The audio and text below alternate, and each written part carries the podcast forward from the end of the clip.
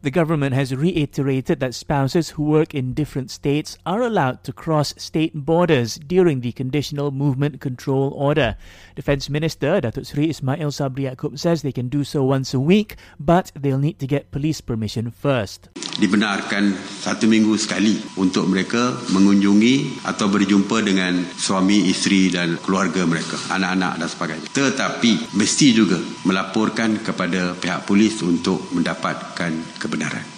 On another note, Datuk Sri Ismail says only Malaysian nationals will be given free accommodation while they are housed at designated COVID 19 quarantine centres.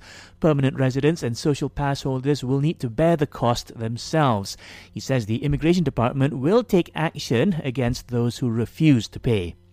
Starting today, all Sabahans returning to the state must be quarantined at gazetted quarantine centres. The state government says this follows a rise in COVID 19 cases due to returnees failing to fully comply with home quarantine orders. It adds returnees will only be allowed to observe their quarantine at home after authorities have assessed their health and home facilities. There is no evidence that chicken meat at a processing factory in Negeri Sembilan was contaminated with COVID 19. The veterinary department says this is after several workers there tested positive for the coronavirus. The factory has been ordered to close temporarily until May 20th.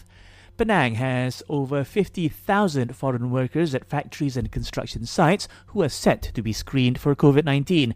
State officials say this is in line with the government's SOP that all foreign workers must undergo testing before being allowed to work during the CMCO.